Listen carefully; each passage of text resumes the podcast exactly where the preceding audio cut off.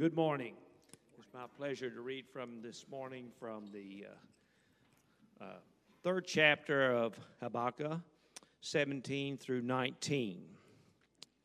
Though the fig tree should not blossom, nor fruit be on the vines, the produce of the olive fail, and the fields yield no food, the flock be cut off from the fold, and there be no herd in the stalls. Yet I will rejoice in the Lord. I will take joy in the God of my salvation. God, the Lord, is my strength. He makes me he makes my feet like the deer's. He makes me tread uh, on my high places to the choir master with stringed instruments. Heavenly Father, God, as we take these next few moments and we open your word, I pray, as I do so often, especially maybe this morning, God, I pray that we would hear your word and the manner in which we view our lives and the world, circumstances, would be changed in light of what we know of you. And may we always remember, just as we sang such a wonderful phrase, why should we gain from your reward? We cannot give an answer. But this we know with all our heart that his wounds have paid our ransom. God, I pray that it would be so. We would stand in your grace this morning as we hear from your word. And I pray all these things in Jesus' name. Amen. You may be seated. You've no doubt seen, whether you see on the screen or you see on your notes before you, we are going to do something this morning that possibly you have never experienced before, um, and that is that we are going to go through an entire book of the Bible in the next few minutes. Um, you think I'm joking. The, the thing is, I, what I want you to do is, I know you've had so many quiet times out of the book of Habakkuk. If you struggle to find it, go simply to the book of Matthew, the first book of the New Testament, and then move backwards. Um, you will be in Malachi, then you'll be in Zechariah, then you'll be in Haggai, then Zephaniah, then Habakkuk.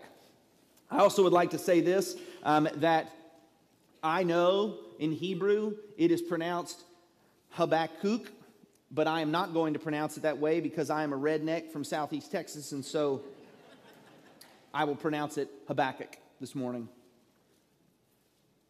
See, the Hebrews and many cultures put great stock in someone's name and the meaning of someone's name. Um, and I believe that Habakkuk is no different. That's why I entitled this morning's sermon, Embracing God's Work. Because the name Habakkuk in Hebrew means to embrace or to wrestle. The prophet Habakkuk lived and prophesied during the last few years uh, of Judah before Babylon overthrew Judah around 605 BC. He and the prophet Jeremiah were really the last two prophets to live and prophesy uh, to Judah uh, before the Babylonian invasion, kind of a final warning, if you will. We don't know much about Habakkuk, except that he was, in fact, identified as a prophet but we can also, I think, firmly say that he had something to do with temple worship. I don't know if that means he was a Levite or what, but I do know this, as Brother Barry read just a moment ago. Um, it says at the very end, to the choir master according to or on my stringed instruments. And so he had something to do with temple worship. We don't know what that is. We don't know much about him. Many of the other minor prophets, we may know uh, their name, we know where they're from, we even know what they did. But for Habakkuk, we do not know those things. Now, as we look at the name Habakkuk, meaning to embrace, it is extremely appropriate. Because the book of Habakkuk, even though maybe you've, you've read it, I'm sure, but the book of Habakkuk, unlike any of the other minor prophets or major prophets, really, uh, the prophets would hear a message from the Lord. Maybe they would talk back to the Lord a little bit, but then they would address the people and say, Thus says the Lord God, or something to that nature. Habakkuk is the only one where he never addresses the people. This is simply three chapters of a conversation between God and the prophet. And as we look at this, it's important to notice that Habakkuk struggles to embrace God's plan and God's work. That's why I entitled it Embracing God's Work. He, he struggles to embrace God's work, and then at the end, he ultimately embraces God. He embraces God and his sovereignty. Uh, there are those who have referred to Habakkuk as the doubting Thomas of the Old Testament, and that is because he spends his entire time overwhelmed by all the events surrounding him. He's drowning in hopelessness. He's crying out to God about all the injustice and the, evil uh, that he sees, and he's struggling and questioning God's motives. He seems, he believes that it is possible that God is just inactive or that God is simply indifferent to suffering and pain. He is asking God, do you really actually care what is happening? Do you really care about the pain that we are experiencing? Now, this morning, there are those who question God's character and ask questions like if God is all powerful, if God is love, then why does he allow evil to exist? Why doesn't he just end it? Those who approach God this way tend to come to the conclusion that one, either God is all powerful and he could fix it and he doesn't, and so he is himself evil. Or God is not all powerful, and because of this, he's just not capable of fixing it, and therefore he is not worthy to be worshiped. Or third, simply that God does not exist. Because if a God did exist, he would take care of these things. So it is, in fact, the problem of evil. Understanding the problem of evil. In theological circles, maybe you've heard this term, but it's the term theodicy. It means how does God and evil, uh, how do they interact? How, why do they coexist? And that's the issue. You think that's a new issue today. Like people say, well, if there's so much injustice, injustice and evil in the world, how can God, a good God, exist? But the truth is, Habakkuk was asking that question all those many years ago. And when we looked at it, or when we look at it, what we find is there are even those who are believers. Believers struggle to understand what God is doing when things are bad, when people are suffering, when people die, when tragedy strikes, or when evil seems to run rampant and unchecked. Seeing everything around us and watching so much tragedy and so much heartache or feeling it purposely, uh, uh, personally. It can drive us to a place of questioning, of uncertainty. The struggle to understand can take us to a place where our soul, as the psalmist said, is downcast within us. When God's people, when His church struggles for years, it can leave us questioning Is this you this morning? Is, are you questioning God? Do you know someone who is or has struggled? Are you questioning God's goodness, God's power, or his wisdom? Is your soul troubled within you? Well, I want to tell you this morning it is possible to move from troubled to triumphant. It is possible to move from troubled to triumphant. And we'll see that path with Habakkuk this morning. And as we move from troubled to triumphant, there are some things we see in the story of Habakkuk that are oh so true for us today. Now, many times we will say things like, uh, people will miss, uh, you, you may miss the point. You may misunderstand the, the main truth, or something to the effect of, you may be missing the forest for the trees. And with Habakkuk, he was staring so much at the individual issues and problems of the day that he missed the big picture. And the first thing we see in the book of Habakkuk is that staring at the problem means not discerning his purpose. Staring at the problem means not discerning his purpose. If you look at Habakkuk chapter 1, it begins by saying an oracle that Habakkuk the prophet saw. This word oracle is really interesting because the word is literally burden. Your translation might actually say that. It's the burden of Habakkuk. It's because this prophecy that he receives from God, it weighs on him heavily. It, it, it, it causes him frustration and difficulty. So it is a burden to carry. He says this is a burden to him. And then Habakkuk begins. In, in the first two chapters, really, Habakkuk begins to question God. He begins to question God's power, God's goodness, God's motives, God's character or God's wisdom. He says in verse 2, O Lord, How long shall I cry for help and you will not hear, or cry to you violence and you will not save? Why do you make me see iniquity and why do you idly look at wrong? Destruction and violence are before me. Strife and contention arise. So the law is paralyzed, and justice never goes forth. For the wicked surround the righteous, so justice goes forth perverted. Uh, uh so Habakkuk is having an issue. He's got a problem. He's seeing some things around him. Now, it's one thing to see the problem, but there's something else going on here with Habakkuk. See, it's one thing to notice the problem. Of course, you would be crazy. I think you would be crazy if you looked out at the world today and said, oh, everything's fine. That's not the, the, the problem. Uh, it's not wrong to look out and say, these things are wrong. There's sin everywhere. There is sin rampantly running. Evil seems to go unchecked. It's nothing wrong to say that, but that's not all Habakkuk says. See, Habakkuk says, why do I see iniquity and, and, and violence are before me and strife and contention? The law is paralyzed and justice goes forth perverted. What, it's, what he's saying is, is people break the law and no one cares. Uh, and, and whenever we want to see justice, justice doesn't come forth. Um, he's saying all of these things, but here's the, the rub. He says, How long will I cry for help and you will not hear? Or cry to you violence and you will not save. He's saying, God, I'm calling out and you seem indifferent.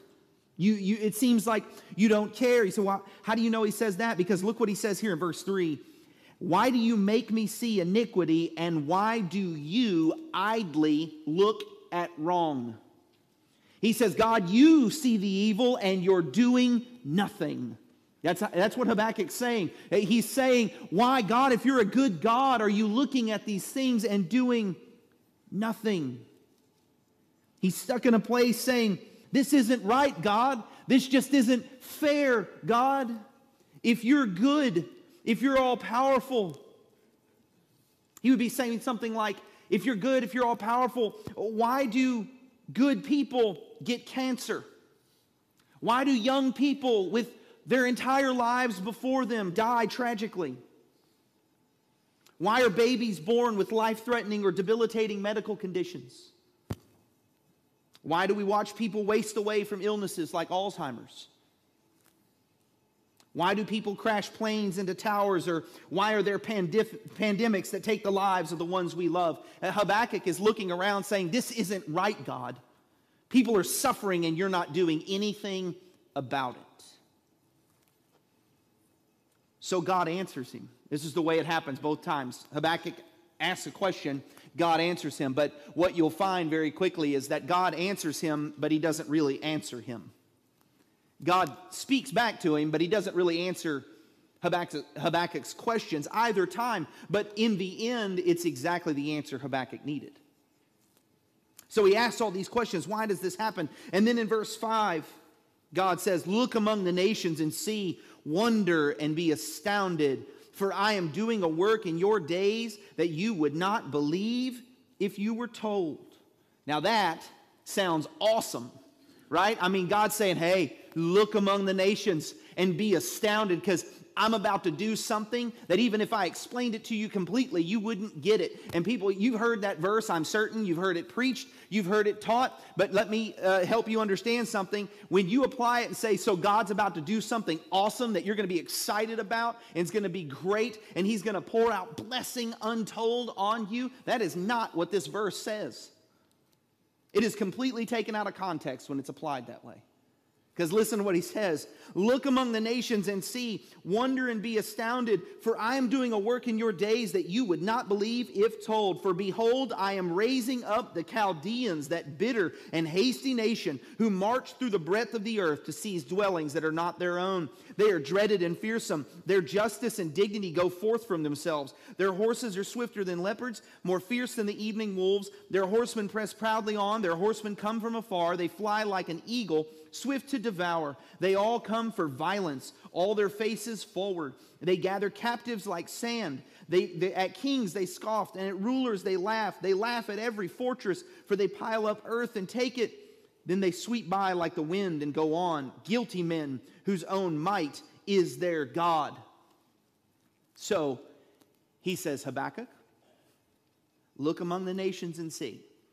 I'm about to do something. I want you to wonder and I want you to be astounded because the thing I'm about to do, you wouldn't believe it if I told you. And while that might sound exciting, the very next thing he says is, I'm raising up Babylon to come in and wipe everything out.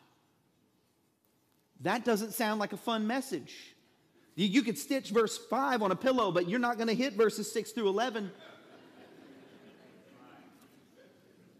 He says, Habakkuk, I'm about to do something. But what does he tell Habakkuk to do? He tells Habakkuk to wonder and be astounded.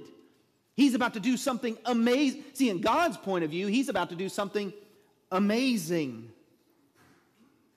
See, he tells them that he's going to do all of these things. And then listen to Habakkuk's response in verse 12. Are you not from everlasting, O Lord my God, my Holy One? We shall not die. O Lord, you have ordained them as judgment. So he understood what God was saying. You've ordained the Babylonians as judgment. And you, O rock, have established them for reproof. You who are of purer eyes than to see evil and cannot look at wrong. Listen to this. Why do you idly look at traitors and remain silent when the wicked swallows up the man more righteous than he? And he continues on. You know what his response is? God, that's not fair. That's not right. I mean, I get what you're saying, but that's not nice.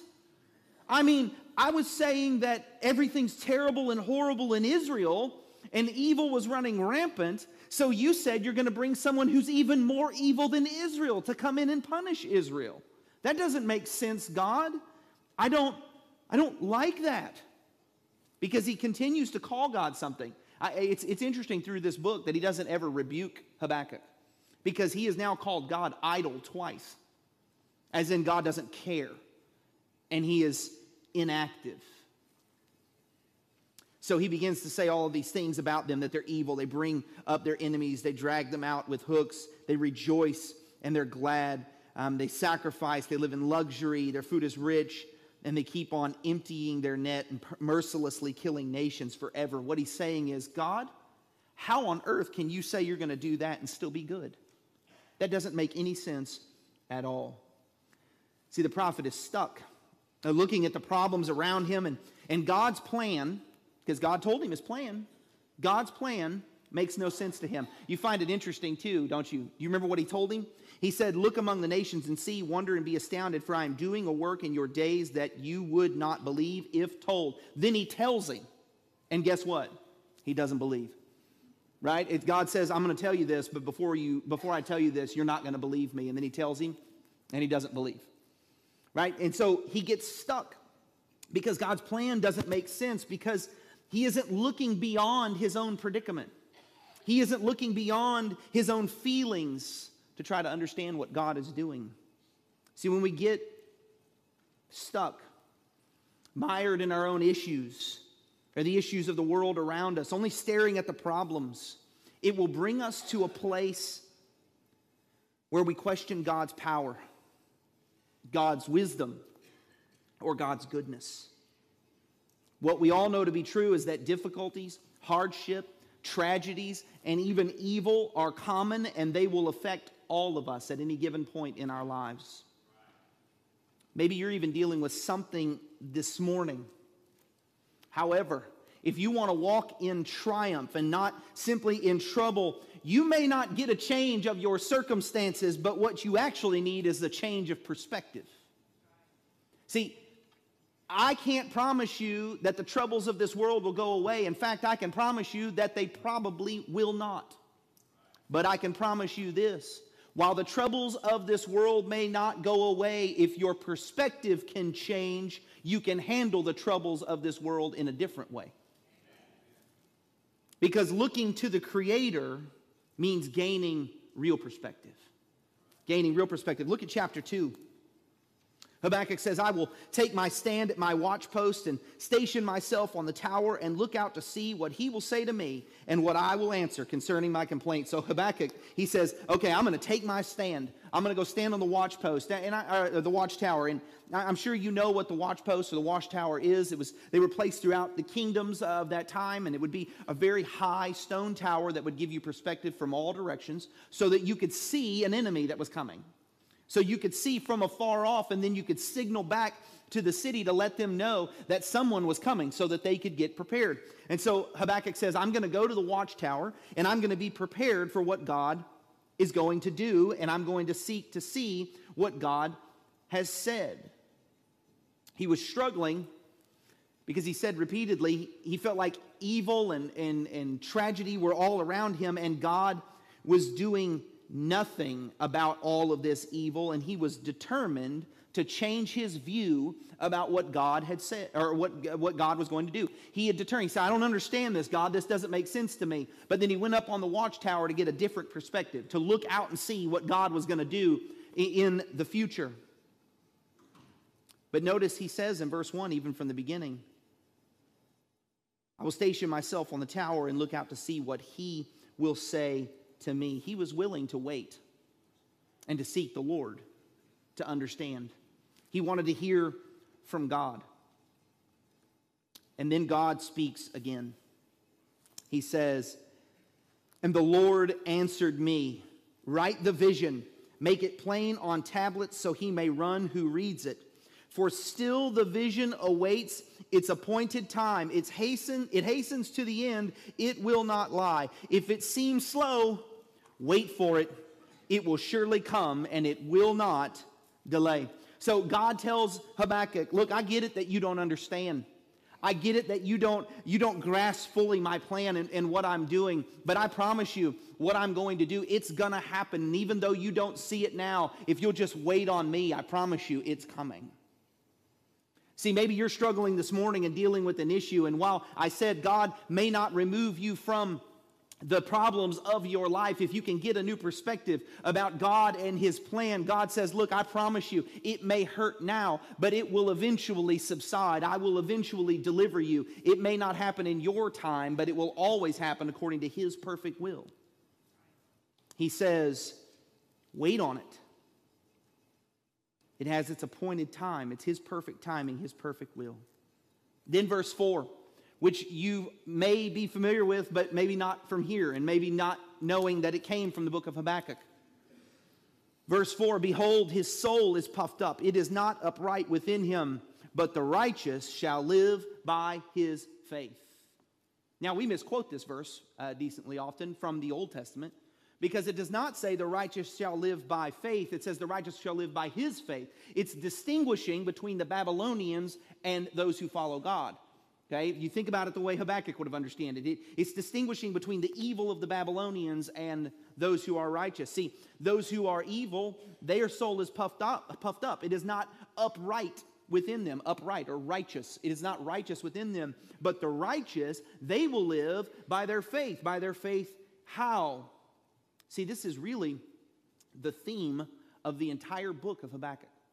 The entire book of Habakkuk is basically that explanations may not always make sense, God's plan may not always be sensible to us, but the righteous do not live by what we can see. We live according to our faith in God and God alone, even in the face of things that may seem senseless. See, God tells Habakkuk, I know you don't see it. I know you don't understand it. And I know you're struggling to wait for it. But just remember, the righteous live by faith. The righteous live by their trust in me. The righteous live not by what they can see, but by who they know. So he says, The righteous shall live by his faith. Now you notice this God's still answering. Um, and Habakkuk actually hasn't received an answer to his question yet. He's saying, Why, God? What are you doing, God? How is this going to help, God? And God never answers his question. And so he says in verse 5 Moreover, wine is a traitor, an arrogant man who is never at rest. His greed is as wide as Sheol. Like death, he is never enough. He gathers for himself all nations and collects all uh, as his own all people. So God tells him that, yeah, the Babylonians are bad. They're bad people and they're going to do bad things. Evil is going to exist. And he says it's ne- he's never at rest. Greed is as wide as Sheol. It never has enough. He gathers for himself nations, collects as his own all peoples. He's saying Evil is around, bad things and tragedy abound. So Habakkuk responds again. He responds in verse 6 by saying, Shall not all these take up their taunt against him with scoffing and riddles for him and say, Now, I'm not going to go through all these other than to tell you this that beginning in verse 6 all the way to verse 19, he continually says, Woe to him, woe to him, woe to him. This is Habakkuk declaring curses against the Babylonians and all those who are evil and live like them. So he's saying, Woe to them who heaps up what is not his own. Um, uh, will not your debtors, woe to him, verse 9, who gets evil gain for his house. Verse 12, woe to him who builds a town with blood and founds a city on iniquity. Verse 15, woe to him who makes his neighbors drink to pour out your wrath and make them drunk in order to gaze at their nakedness. This is evil upon evil upon evil. And then he says in verse 18, What profit is an idol? So he begins to declare to them a curse that they're idolaters. They don't worship the true and living God. What profit is an idol when its maker has shaped it? A metal image, a teacher of lies. This is verse 18. For its maker trusts in his own creation when he makes speechless idols. Woe to him who says a wooden thing, awake to a silent stone, arise. Can this teach? Behold, it is overlaid with gold and silver, and there is no breath at all in it. So he declares over and over again, Woe to you, woe to you. See, you're starting to see a shift in what Habakkuk believes. See, before he was looking at his problem and saying, Why, God? Why are you letting this happen? And then God says, Well, I'm going to bring the Babylonians to bring reproof and correction upon you. But then God, uh, uh, Habakkuk says, Well, why would you do that, God? They're evil. And God says, Look, I'm going to punish them too. You just have to wait.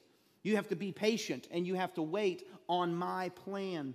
And so Habakkuk, in his faith, because God tells him the righteous live by their faith, he says, I'm going to do this. So Habakkuk begins to say, Hey, Babylon, I know you're about to do this, but guess what? Your time's coming. That's what woe to you, woe to you, woe to you. He says it's about to happen.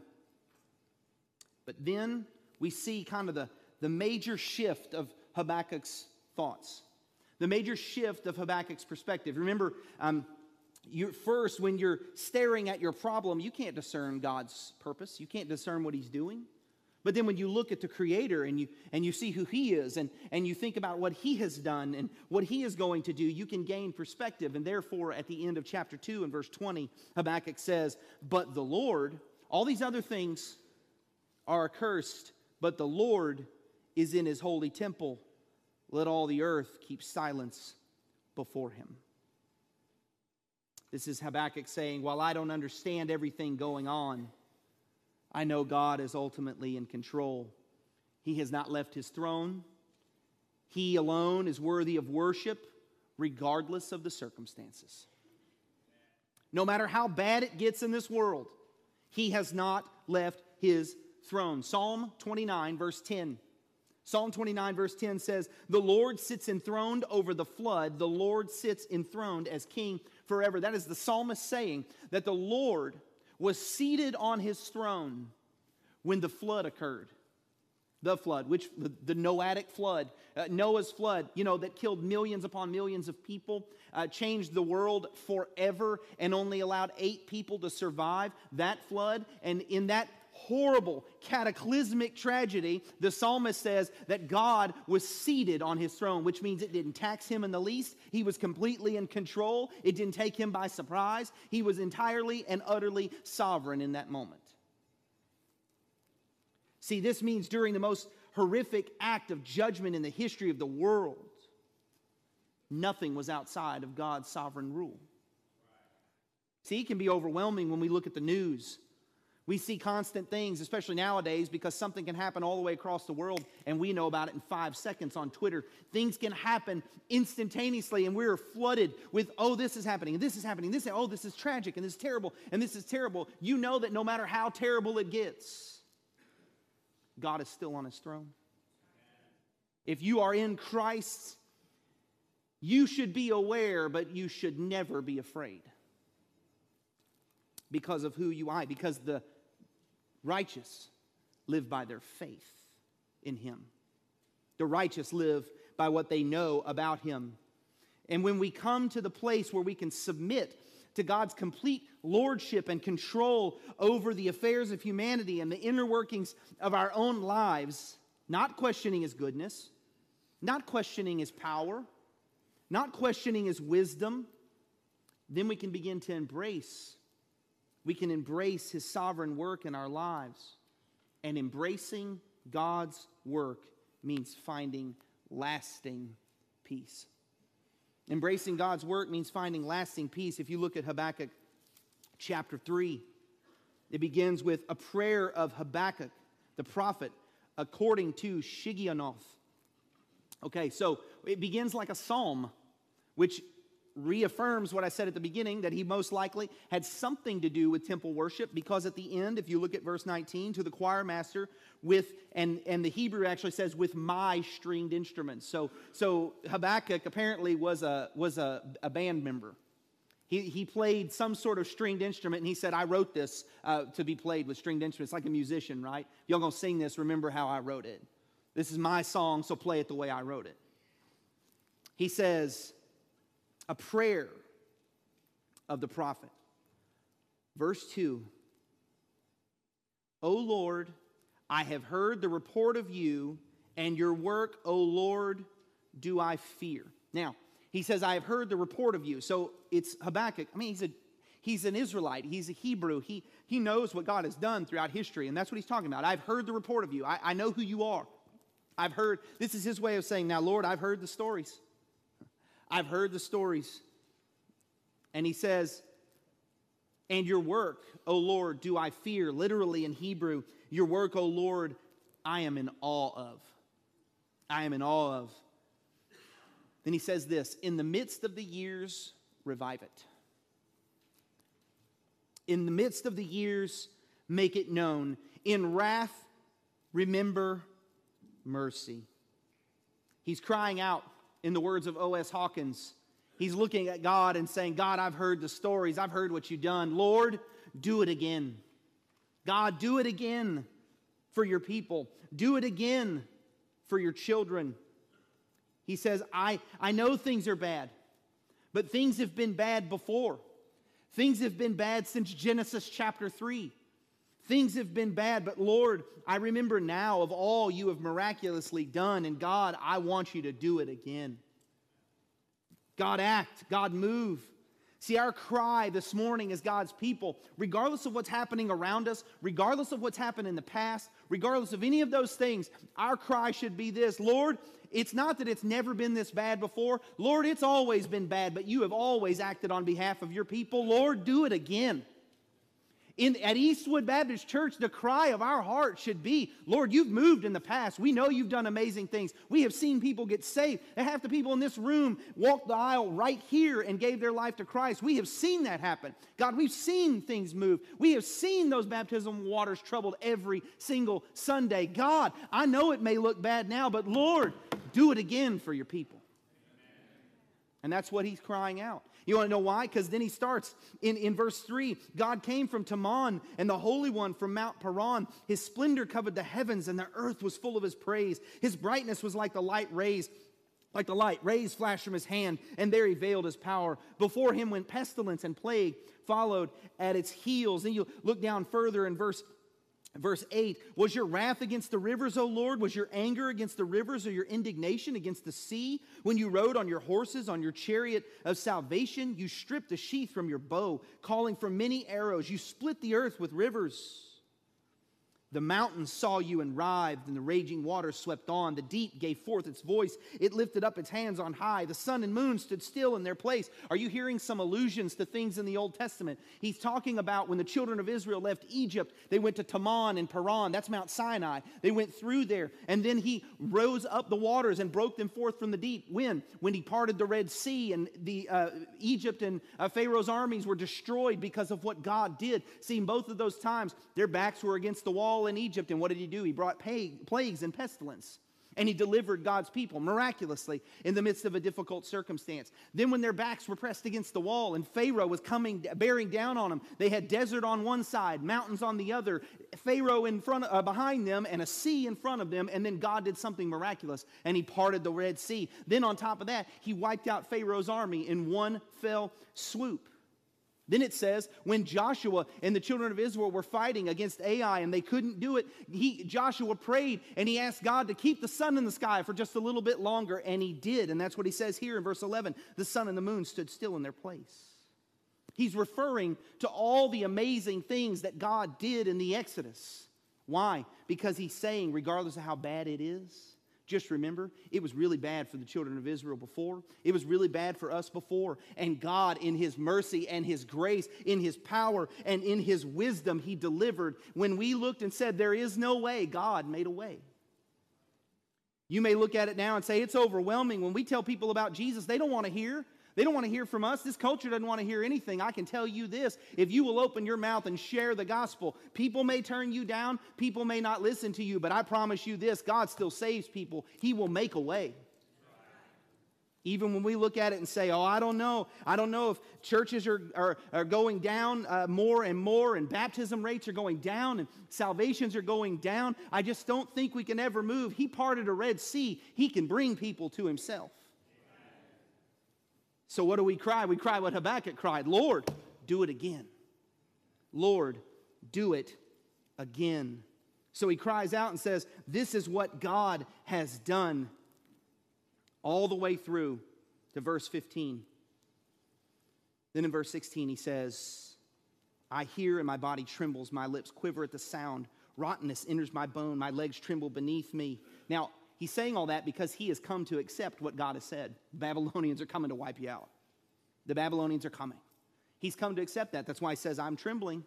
I'm afraid. I mean, Lord, this is not going to be fun. I know this isn't going to be fun, but then look at what he says next. Verse 16 Yet I will quietly wait for the day of trouble to come upon the people who invade us. He says, Lord, I know it's about to get ugly for us, but I'm going to quietly wait for you to fulfill your promise to ultimately punish the Babylonians. So, why is that so important? Because of the verses that Brother Barry read at the very beginning. Verse 17 Though the fig tree should not blossom, nor fruit be on the vines, the produce of the olive fail, and the fields yield no food. The flock be cut off from the fold, and there be no herd in the stalls. Do you realize he's describing complete famine, complete and utter economic destruction? There is no fruit there are no vegetables. Uh, there are no animals. Everything is gone. People are starving. They are outrageously destitute. But he went from staring at his problem to staring at his creator. And when he stared at his creator, it changed his perspective completely. And when he changed his perspective completely, even in the midst of difficulty, hear me, church, even in the midst of what seems like the culture is falling apart and everything around us is falling down and sin is rampant and evil it goes unchecked what does he say yet i will rejoice in the lord i will take joy in the god of, sal- of my salvation god the lord is my strength he makes my feet like the deer's he makes me tread on my high places see the lord is my strength you and i do not have the ability to do this on our own we do not have the ability to simply look at the world and say, oh, everything's going to be great. We need the Lord to give us strength. We need the Lord to be our strength. If you're trying to do this on your own, you will fail every time. And Habakkuk recognized, I might have the right perspective, but in the end, I need the right foundation. It's got to be his strength and not mine. See, maybe you're questioning God this morning. Or maybe uh, you've moved beyond questioning and you're simply frustrated with him this morning. Or maybe you're doubting his goodness or his power or his wisdom or his will for your life. Cry out to the Lord this morning for mercy, for grace, to gain a new perspective, to gain his perspective and like Habakkuk, maybe you have become overwhelmed because you spend all of your time and your energy looking at your problems, looking at all the problems of this world, looking at the storm around you, and maybe you need to gain a new perspective. Take your eyes off the storm and put your eyes on the one who controls the storm. Put your eyes on the one who created it all. And when you do this, you'll find peace You'll find comfort in the face of the one you know does all things for his glory and for your good. You may not understand it, you may not get it, and I am not even saying it doesn't hurt. You're crazy if you say these things don't hurt. But we rest in the promise, the New Testament promise, that we know that He works all things together for good to those who love Him and those who are called according to His purposes. Those things may not be good, but He will work them for your good and for His glory. During this time of response here in a minute, cry out to God because He is your strength alone. Cry out to God for His ability, for the ability to gain an eternal perspective, to look at these problems, these issues, the way God does. They are but, as the Apostle Paul says, momentary and light afflictions.